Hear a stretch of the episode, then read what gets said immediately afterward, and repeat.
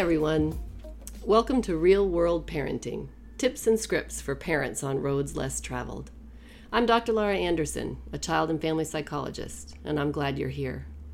As you settle in to listen, let me reassure you that you are in the right place. If you're a loving parent looking for answers and encouragement, and maybe even a chuckle amidst hard things. If you're a loving parent who's raising a child on a journey different from your own as a child, and are seeking a compass as you navigate uncharted waters. This is the place for you if you get the theory of parenting advice you keep hearing, but for the love of chocolate and curry and all other nearly perfect things, that theory never quite works as planned with your actual children. Finally, you are in exactly the right place if you're a therapist or clinician who works with kids, teens, and families. My intention is that these episodes will deepen your work and change lives. So, in this intro, I get two to three minutes here to boil down 30 years of work in my psychology offices and my experience as a mom in the trenches, and let you know what I'll offer with this podcast. I almost called it Lessons from Our Living Rooms or Couch Conversations because my offerings will be things I have learned and keep learning from the vantage point of both my living room couch and my therapy office couch. The aim of this podcast is to offer hope, support, wisdom, and experience in community, to provide clinicians a window into what our recommendations actually mean for real families in real life. We will talk all things kid and teen related and shine a spotlight on families navigating identities related to race, gender, and adoption.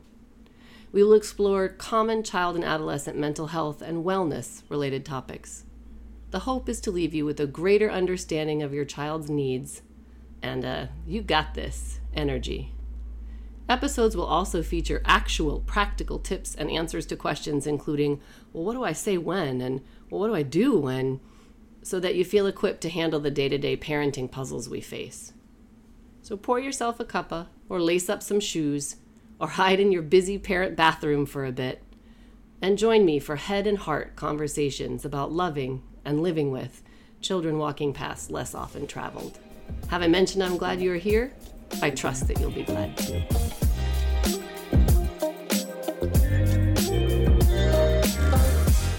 Welcome, everyone. I am so glad you're here for this episode, and I am glad to be here too. And it's an honor to welcome Dr. Holley Kaskel to today's uh, interview, to our chat. Hi. Hi, it's nice to be here, and I really appreciate you having me. Yeah, we were chatting a little bit before we got started that you know, one of the things that we have in common is that we both have a background in psychology and we both have had our parenting shape and shaped by, uh, and our families shaped by child development and and all that kind of stuff. So there's big intersections and overlaps in our in our work. And I often talk about this podcast being an intersection of my office couch and my living room couch. yeah, I like that. and so so tell tell the listeners a little bit about what what brings you here today. How do your backgrounds deliver you to this chair right now? Wonderful. Okay. Well, first I will say that I that I am a psychologist also doing some similar work that you do, and I came to you by being at a psychology ethics conference and meeting a uh, you know a, a, colleague of yours who said you should really talk to Dr. Laura Anderson, and I was like, great, sign me up. so that's how I ended up here today. Um, the the thing that I'm most interested in talking about is just my experience as a parent of. Uh, particularly um, an autistic teenager, but I have also an ADHD teenager, and I myself have ADHD. So there's a lot of um, there's a lot of neurodiversity going on in our family, and I'm here to really talk about that. Wonderful, and as, as we were saying, I think there's such a sweet spot when when parents are willing to share their stories around this because it's the it's just the hardest thing we do. And sometimes we put additional pressure on ourselves when we have formal training about stuff as well right? So so tell yeah. a little bit of the story with the the, uh, the adolescent who was sort of later diagnosed with an autism spectrum uh, disorder quote unquote with an autism spectrum. What what happened around that? Yes. So so my daughter uh, ella uh, you know, she was a very bright toddler, um, you know, early reader, really sweet, very polite. She thrived in Montessori school, you know, and she did well socially, I felt like in elementary school. And, um, you know, she had a tendency toward rigidity and anxiety, but also, um, you know, I felt nothing about it. I just thought this is just personality.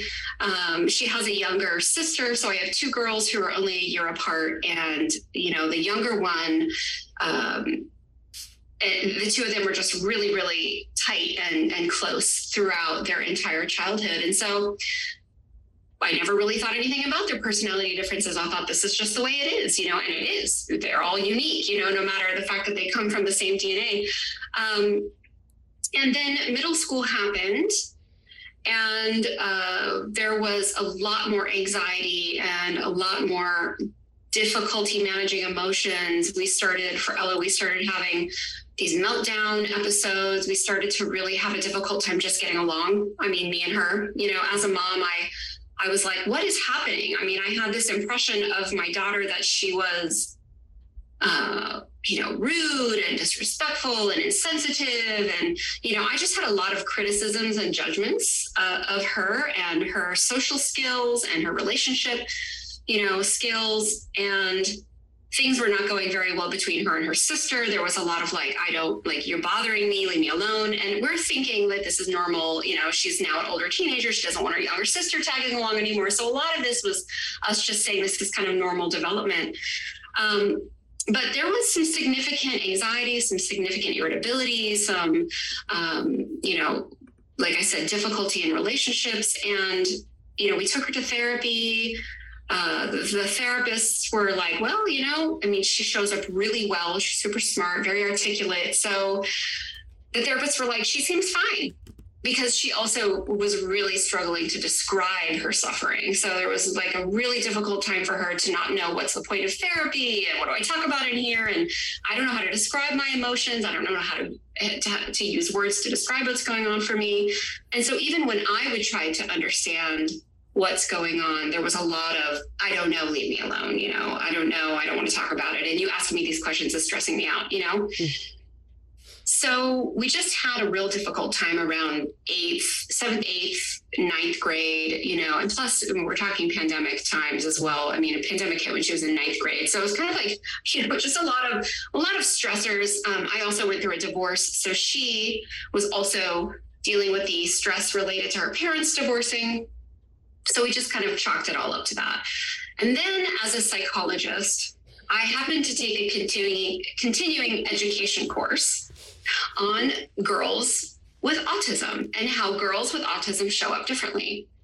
Um, and my partner at the time, uh, my partner now, um, they are also a therapist who works with uh, uh, kids on the spectrum.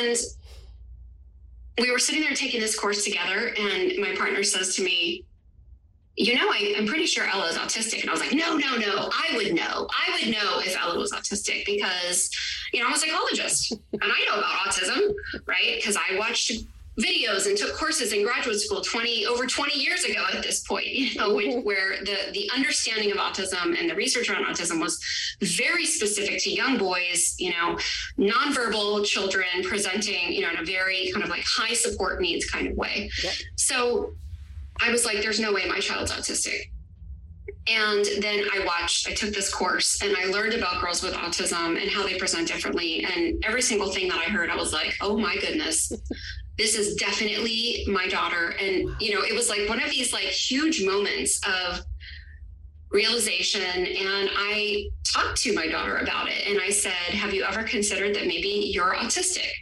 And her response was so intense. She looked at me and she went, Yes. You know, it was like this really intense reaction that was very positive and enthusiastic. And so, you know, I said, Well, I think that might be what's going on. And she said, I think so too. I really think that's what, what's going on. And she said, How can we know? And I said, Well, we, would like to get you, you know, we'd have to get you maybe some psychological testing to find out, you know, if we could get to, if a diagnosis would be appropriate for you.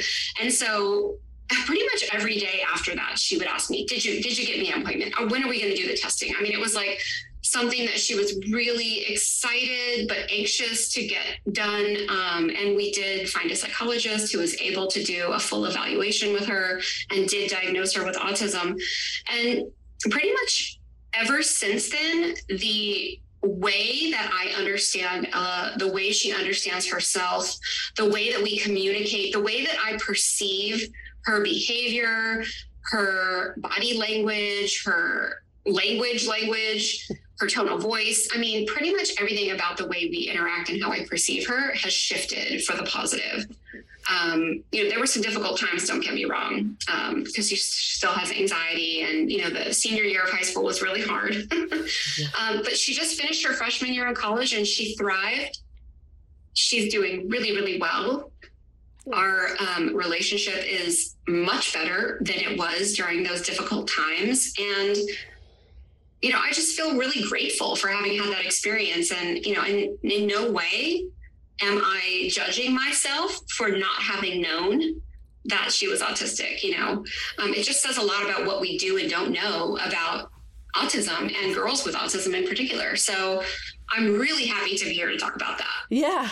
And I think it's what's so interesting, right, is over the years, and I've been school based for for a number of years and watching families parents and families struggle a little bit with the concept of an evaluation and a diagnosis and mm-hmm. not wanting labels and and I don't I understand completely. I understand people's worried about having a label, having it identified in a system, you know, what does it mean if I don't want I don't want more attention drawn to this. I don't want my kid to feel broken, quote unquote, right? Because they have a label. And yet time and time again more often of what I see is the process you're talking about, where the label, the way that I approach it is the label's only as helpful as the understanding it communicates and the direction it sends you for, like, well, what do we do now on Tuesday? Like, you know, because right. uh, the other thing I say a lot in this is the story we tell ourselves about our kids' behavior the mm-hmm. whys behind our kids' behavior has a ton to do with how we actually show up and engage them and either escalates things and absolutely has everybody feeling misunderstood. Like, what are some of the things that you now know were really specific to an autism diagnosis in girls? Yeah, that's a great question. Thank you for that. So, for her in particular, one of the things that's most difficult for her that showed up especially in the testing was not being able to read facial expressions not not being able to identify what is going on emotionally for the other person. So any kind of shift and, and at the same time and i think this is true of of kids on the spectrum is they're highly sensitive to shifts in energy or shifts in body language. You know, they notice when something is different, but they can't explain what it is. They don't know mm-hmm. why. And so it's very anxiety provoking. And I think one of the things about Ella and about girls on the spectrum is that, you know, this there's this stereotype or this generalized belief that there's a lack of interest in social relationships. Because and that's why some people will just dismiss a girl as potentially on the spectrum because she has friends or because she likes people or she wants to be in relationships. And that is not true for the majority of girls who are on, on the spectrum. And so Ella is very interested in friends. She's always had a best friend. You know, she's mm. not like a group of friends kind of person, although she does socialize in groups. Um, but she really values that one-on-one relationship with someone that she understands yeah. and that she can trust.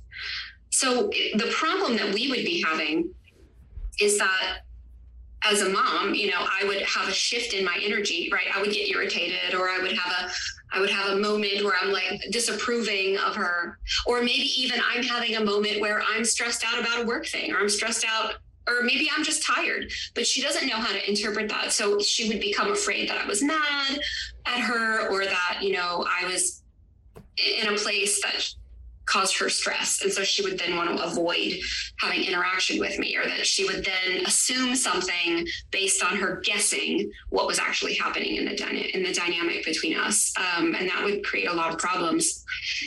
Um, but yeah, the amount of sensitivity, the amount of empathy that she has, she has a very big heart. She really, really wants to be kind. She wants, she's extremely loyal. She's like one of the most loyal kids, even as, as, a kid, I'd say, Hey, what's happening with your friend? And she'd say, That's none of your business. That's only her private business, you know? And I was like, Oh my gosh, this girl will never gossip, you know? She's just incredibly like loyal and, and uh, you know, principled in that way. So, um, the, the sensitivity, the empathy paired with not knowing how to read social cues was a really painful combo for her. Yeah. Um, and she's learned to cope with it she has some skills now. She knows how to ask. Like she'll come to my partner and say, "Okay, is she upset?" You know, uh, and my partner will say, "No, not at all. That that was just a you know she was frustrated with the frying pan, you know, being missing.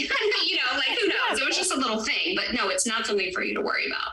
I think that's super important to clarify for folks, right? Because there is, it is nuanced, and it, it, it's like changing lenses when you're looking at behaviors. Because, uh, right, a lot of the time, people do they have friends? Do they want friends? Can they can they do they notice how other people are feeling is a different question from right are they interpreting that? Do they you know can they imagine can they take the perspective of other folks around? Really hard. What can you imagine them doing? So that that yes. And for girls in particular because we're so socialization heavy and any number of other reasons we that girls by default develop social skills in different ways that we don't always yeah. expect male identifying uh, uh, people to. And for whatever other reasons are involved we miss um, the the nuances there and sometimes the it's conflicted sometimes it's conflict for folks who do have um, girls sometimes it's that they're like what there's there is always conflict. There is a lot of misunderstanding, yep. a lot of yes. accusation, so to speak, and and I think unfortunately we've all there, there we've come to well, girls can just be so fill in the blank, you know, and I'm like. Right. Yeah. Yeah. Intense. Yes. Emotional. Yeah. You know, um, yeah. I mean, we, when we, when we, before we had the diagnosis, you know, she was seeing a therapist, we thought maybe a mood stabilizer was the appropriate thing to try. Um, because we're like, we you know, she'd be fine one minute and would have a complete meltdown the next minute. And so we're like, what in the heck? There's no emotional regulation here, right? Yeah. Um, and of course, that wasn't a good treatment. That's not what she needed. Um, it, we didn't do that for very long. But um, the other thing I would say is that girls are highly motivated to develop masking skills. And Ella was is was very good at masking because she's also highly intelligent, right? So she's super smart and she studies people. She learns from them. Like, oh, this is how you say that thing. This is how you answer a telephone. This is how you, mm-hmm. you know, speak to an adult. And so she would always come across as just the most put together, you know, the most sweet, polite, articulate kid um, you know and and i think that is another way that these diagnoses or the nuances the subtleties of the of the struggle underneath gets missed because there's this like girl here who wants you know to be fitting in to be liked and to to do well in school and all these kinds of things and so the masking was really hiding a lot of fear a lot of anxiety um, and so there would be these meltdowns you know, it would be fine one minute and just like I can't function the next. Um, and I would be so confused as a mom. Like I thought you were fine, and when I ask you how you are, you say you're fine. You know, right, so right. Because there's this alexithymia too. There's this like tendency to not be able to describe. Like I don't know why I'm crying right now. I don't know why I feel like throwing things. I don't know why I, I can't get out of my bed and I don't want to leave my room. Like these things uh, there's it's hard to talk about it. It's hard to support her. Um, it was hard to support her because I there was nothing to talk about. You know, it was overwhelming. It was really a sensory overload, her own emotions, and then me trying to help, and then it just made it worse. And so now we get it. And often, not for all kids on the spectrum, but often ironically, for those of us in helper roles, either as parents or clinicians and therapists, we rely on verbal problem solving and question and answer and declarative memory. We want people to tell us what happened and at right. what point they knew. And yet, that is not a specialty for folks on the spectrum. They they're not. I mean, can make huge generalizations about everybody, but typically one of the biggest thing that changes in families and in offices for me is just using a lot more alternative forms of communication visual stuff drawings maps decision trees like i don't know whether that kind of stuff helps but even just that that both and why exactly what's the neural mechanism so that when kids who are having big feelings are also being asked to process questions auditorily about those feelings and then describe in sequence right. what and why? There's a breakdown in multiple steps for those in kids. Yeah, and so exactly. then you know caregivers are frustrated because you know as parents we we don't we just want to help. We want the behavior stop, but we also want our kid to be comfortable, right? Like so right. we're like, I'm ineffective. Right. I'm I'm failing at this. Like both of us right. feel like we're failing in that situation. And so that's another reason why you know and to your point earlier about trying some medication the an accurate label quote unquote an accurate yes. diagnosis can really help shape the kind of help that will help just for the, diagnosis made all the difference wow and my understanding of the diagnosis made all the difference in how i show up as parent for my daughter and and I think to the point, and I remember a colleague of mine who specialized in anxiety in autism spectrum disorders far before I did. And I remember her saying when I was early in my learning career, I remember her saying, you know what?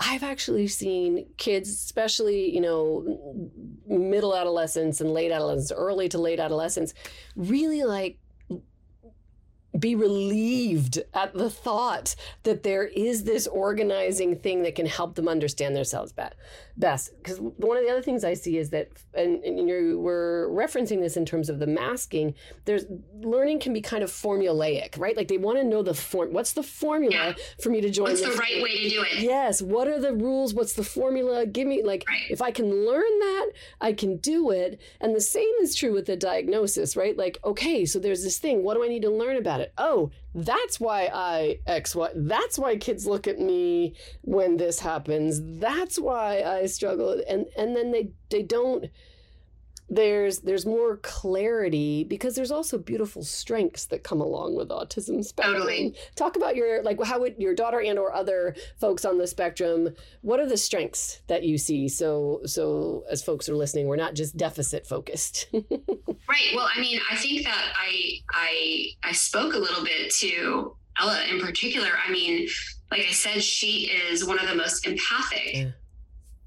sensitive to energy and principled people I know, right? Like she is the most loyal friend yeah.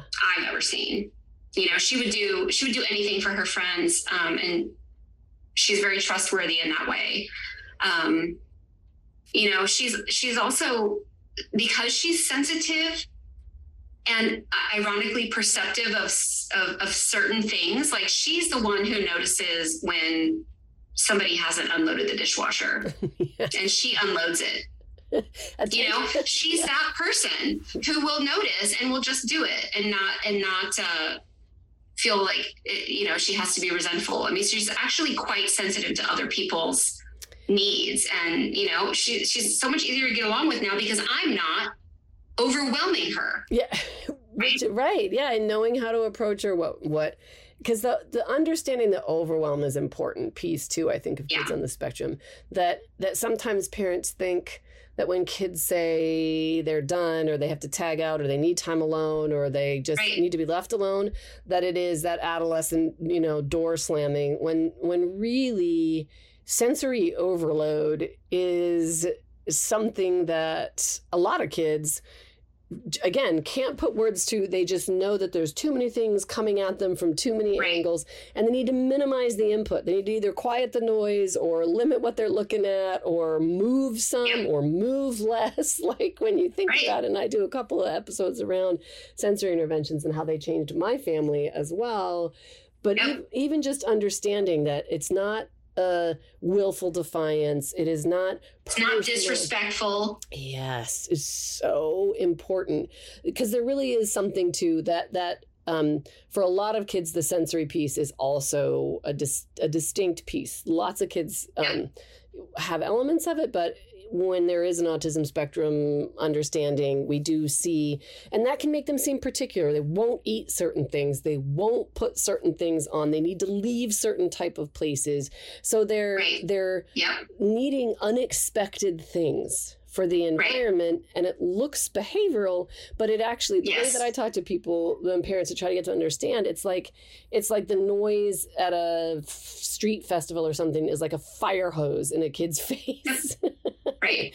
if they're Exactly. And I've experienced all of those things. I've experienced her being sensor sensorially Mhm. was the word overwhelmed in so many different ways where I perceived it and criticized it as a behavioral problem or an attitude problem or you know an, uh, uh, even a, just an emotional regulation problem um, insensitivity rudeness. I mean i probably was the biggest judge on the planet for you know in her life at a certain period of time because i had expectations of her as, as you know to be a good kid to live the values that i've taught and all of this kind of stuff. But in reality she has those values. She just was overwhelmed. And you know she also has um, hearing loss and wears hearing aids.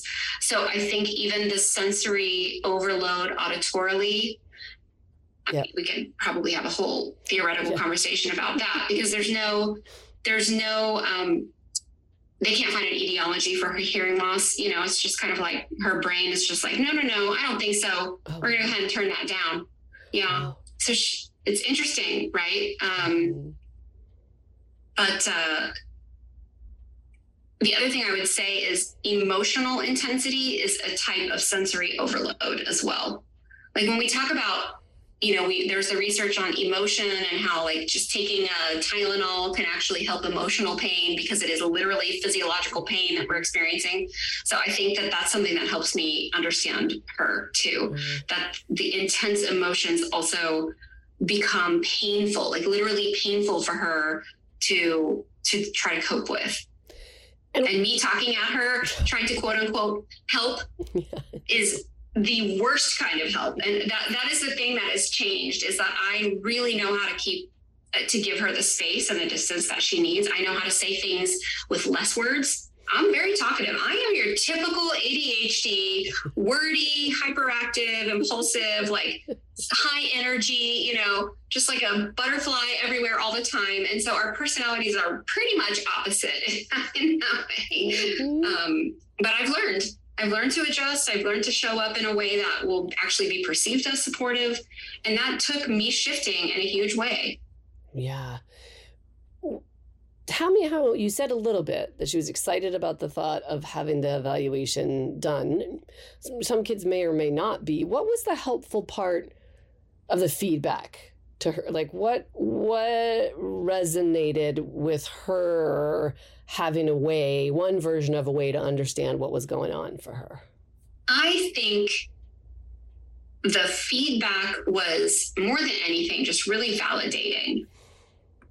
You know, she was able to hear some of the details of the aspects of autism that she experiences. Um, and it put a bunch of things that seemed unrelated, like the anxiety, the rigidity, the sensory overload, the um, you know, the the tendency toward depression, the meltdowns, like all of the the difficulty understanding people's social cues and facial expressions, the almost total inability to describe her own internal experience with words. Like these things all seemed like they were unrelated. And yet when she got her feedback and the psychologist was saying, here's here's a type of you know, here's one of the symptoms and here's here's one of the examples of the subtests and how you scored and what that means. And it was just really validating for her. I think it was also helpful because her dad and I had very different perceptions of her. Like I was probably the one having the most difficulty engaging as far as I wanted to be there supporting her emotionally and she was having these meltdowns. Dad wasn't seeing that very often because he wasn't trying to have those kind of conversations with her. And there was a lot of, she was able to mask very effectively with him. So for her to hear him receive the feedback Hmm. and, and, you know, just sort of like say, wow, I didn't realize you were going through all of this. I think was really, really helpful for her. Wow. Yeah. And I think, yes. And I hear that time and time again that it isn't, it's not a ceiling, it's not a, a limit, it is a way of understanding how problem solving can happen more easily, how communication, de escalation, soothing, studying, right? Like there yeah. are really, there's a lot of implications around when you understand that there's wiring and firing happening this way and you start to see patterns and and and trends and there's sort of you know i talk about it as the hub of the wheel being you know the this thing yeah. you know to call it and then there are spokes and and and you may not see that there is a hub especially with girls um, yeah. and especially with kids who are bright and capable in many ways they mask they're not coming to attention did did right. the school what what was this what would the school perception like how did anything show up at school that had them questioning or was she able to compensate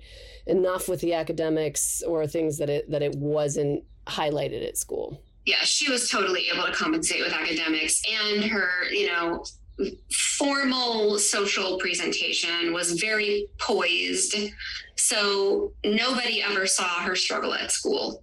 Her teachers never did. Hmm. you know her her friends may have, um, but yeah, it would it would all come out at home and mostly just with me and her sister. Um, so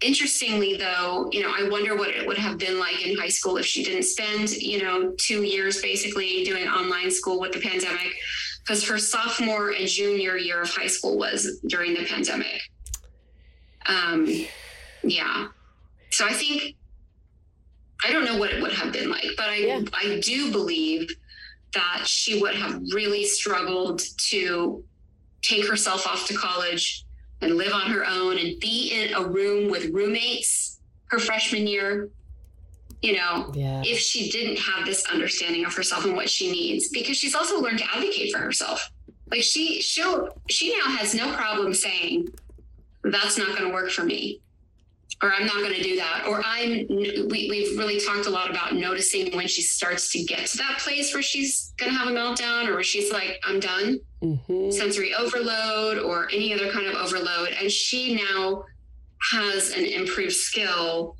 of pulling herself out of that situation before that happens because she used to think if I leave a social situation because I'm overwhelmed, then that's going to hurt people's feelings. That's going to be seen as rude.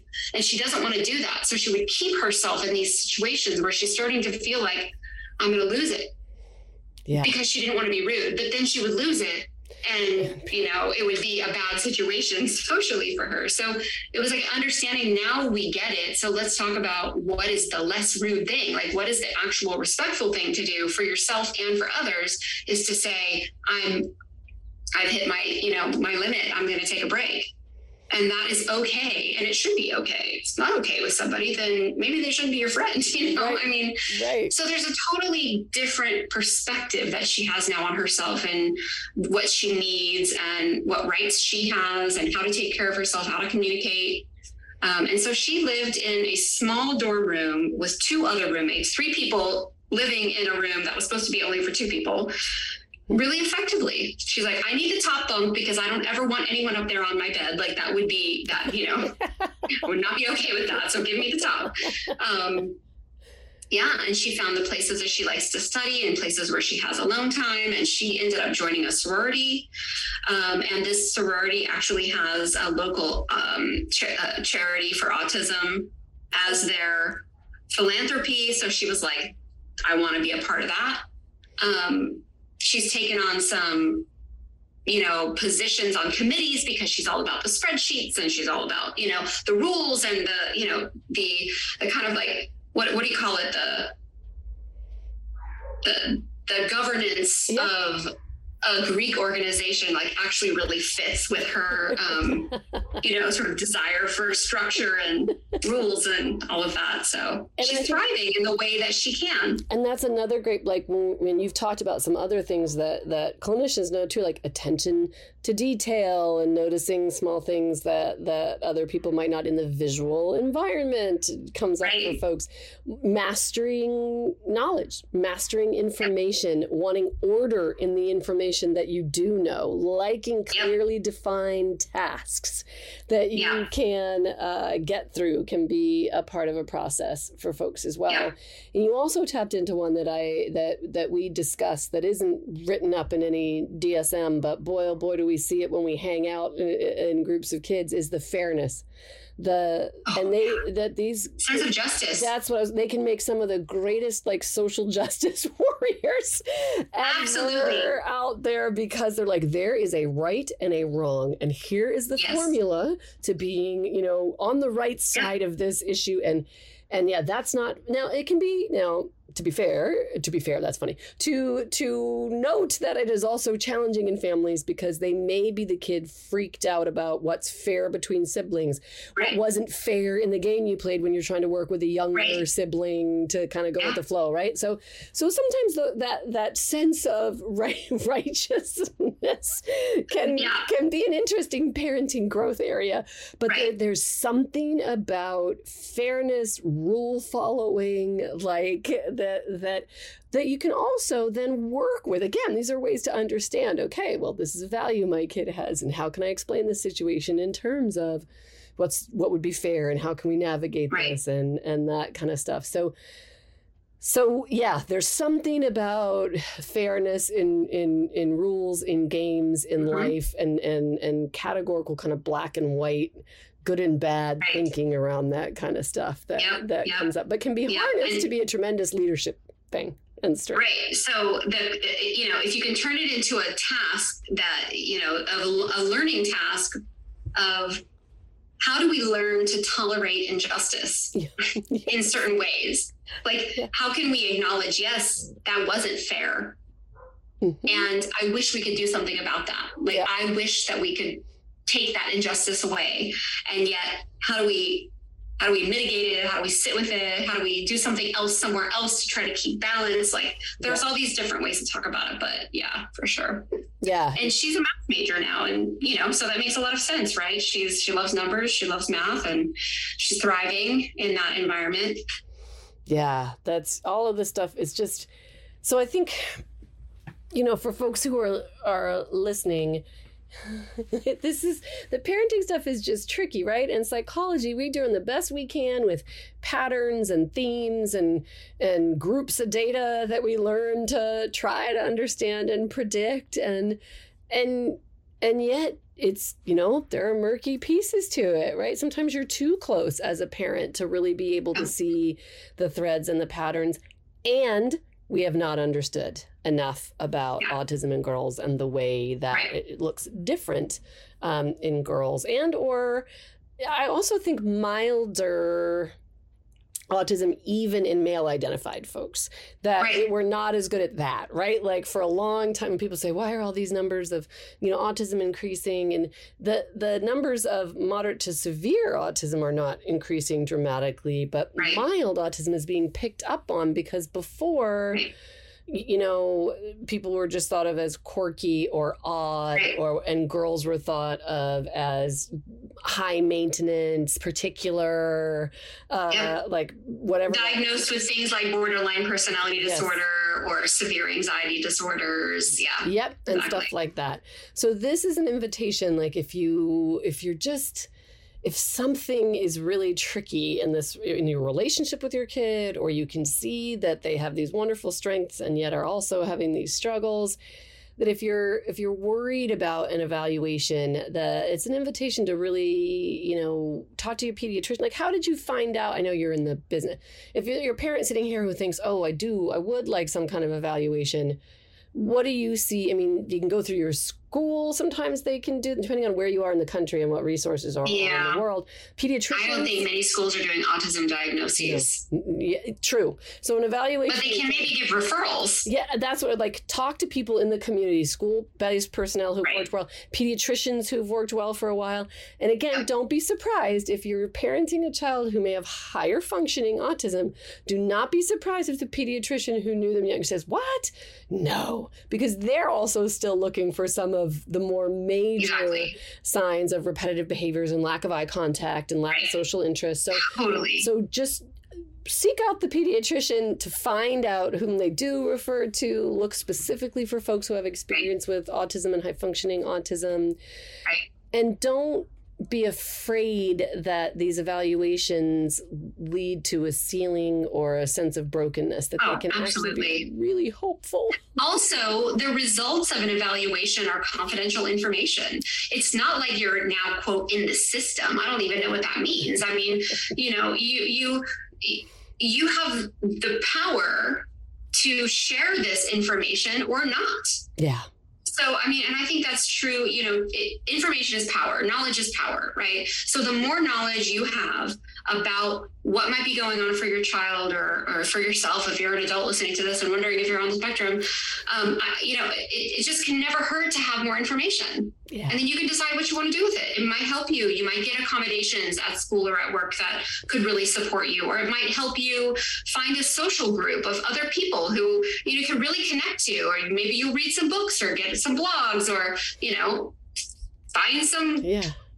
Social media groups that you can be a part of where you feel you feel seen you might feel understood you might understand yourself better. And it's it's just it's, it's a culture to be a part of possibly but it could also be that you never ever think twice about it. You dismiss it and you're like whatever i don't agree. And then you know that's your choice. And i think that's important. Yep. don't be afraid of knowledge. Yeah, right. And then yes, and you're still able to decide how you're going to approach it. And yeah, there's inside your family system in terms of can it clarify some misunderstandings in your Yes. family's case? It dramatically 100%. shifted a relationship and allowed for a lot of repair and a lot of further understanding and and that's that's why we do what we do. That's our hope, right? And so And as a parent, that's what we're trying to do. I mean, even when we are parent, even when we ha- are a parent or are working with parents who are really struggling, it's very possible they're judging themselves. It's very possible therapists are looking at parents and saying, "Oh, it's parent who's the problem. You know, the parent's not doing this right, not doing that right." And the reality is, all of us are doing the best job that we can, and we love our kids. Like I think it's a very rare situation where you have a parent who actually doesn't love their kid and doesn't want what's best for their kid and isn't trying to do their best right. right? So having that compassion, having that curiosity, having the uh, sort of open mind to helping parents understand their kid or helping as a parent, helping yourself understand your kid, learning from other people, you know, um, I think that you can't go wrong. Yeah. And there were, yeah, there were practical tips. There were ways that you were able to figure out how to approach your daughter that are more successful. There's ways to help her plan for things. There are ways to predict stuff. There are coping skills that she developed specifically. There are escalation strategies that, that and de-escalation strategies that are more helpful for certain kinds of kids dealing with certain kinds of things. So there's a lot of both bigger picture relational healing and repair stuff that's possible, but Mhm. also like, what do I do on Tuesday? Get me through Yeah, dinner yeah, yeah. Wednesday. Like, get us out the door in the morning without an epic throwdown. kind yeah, of. we've used some cool tools like whiteboards, you know, where like sort of I'm available to talk right now versus I'm not available to talk. So even even saying how are you sometimes was a trigger. So if there was ever a time that she, you know, she was like, don't don't even I, I don't even want you looking at me. I don't want you talking to me. Like she would put it up on the board and I would see it. You know, we have it in the kitchen. So it's kind of a big deal. That that tool was like an aha moment. Um, but ultimately, as a parent, I had to do my own work. Yeah. You know, I really had to. It's not about me. It's not about my kid needs to respect me and behave the way I expect them to behave. You know, it was really about I need to step back and check my expectations, check my assumptions, my perceptions, um, and learn how this particular child needs to be parented because the other child is just like me and very, very easy to parent for me, you know? Yeah. So, and that's a lot of what I do on this podcast is speak to parents who are parenting kids that are on different journeys from their own. Yeah. And right. and I think there really is an especially sweet spot to hang out in terms of that like wow, I wouldn't do any of this that way, but okay, we're in this together. How do we need to figure out what's going to work? So that neither of us feels as if we're failing as often as we each feel as if we've been failing, right? Like that's the whole. Exactly. So, well, thank you very much, as I know parents are going to appreciate this greatly. I am so appreciative of your time and your candor about just just being able and being willing to be open and rethink what you know and get some support and try some different stuff, right? And then be willing to share with other parents. Sometimes parenting can feel really isolated. And so totally. I'm grateful for your time. Thank you very much for yeah. joining. It's been a blast chatting with you. Thank you for having me. Sure. We'll have to do it again. yeah, I've got lots to talk about. So. Thanks, Holley. Absolutely. All right, well, thanks for listening today. Just a quick note here at the end to say I am so glad you joined, and I hope you are too. And if you'd like to connect with me more, come take a look at my website, www.drlauraanderson.com. There you can join my newsletter, keep in touch, and find out what is in the works. You can also join me for coffee and conversation uh, and Facebook at Common Chord Psychology Services. So check me out those places, and I look forward to further connection. I'm glad you were here today.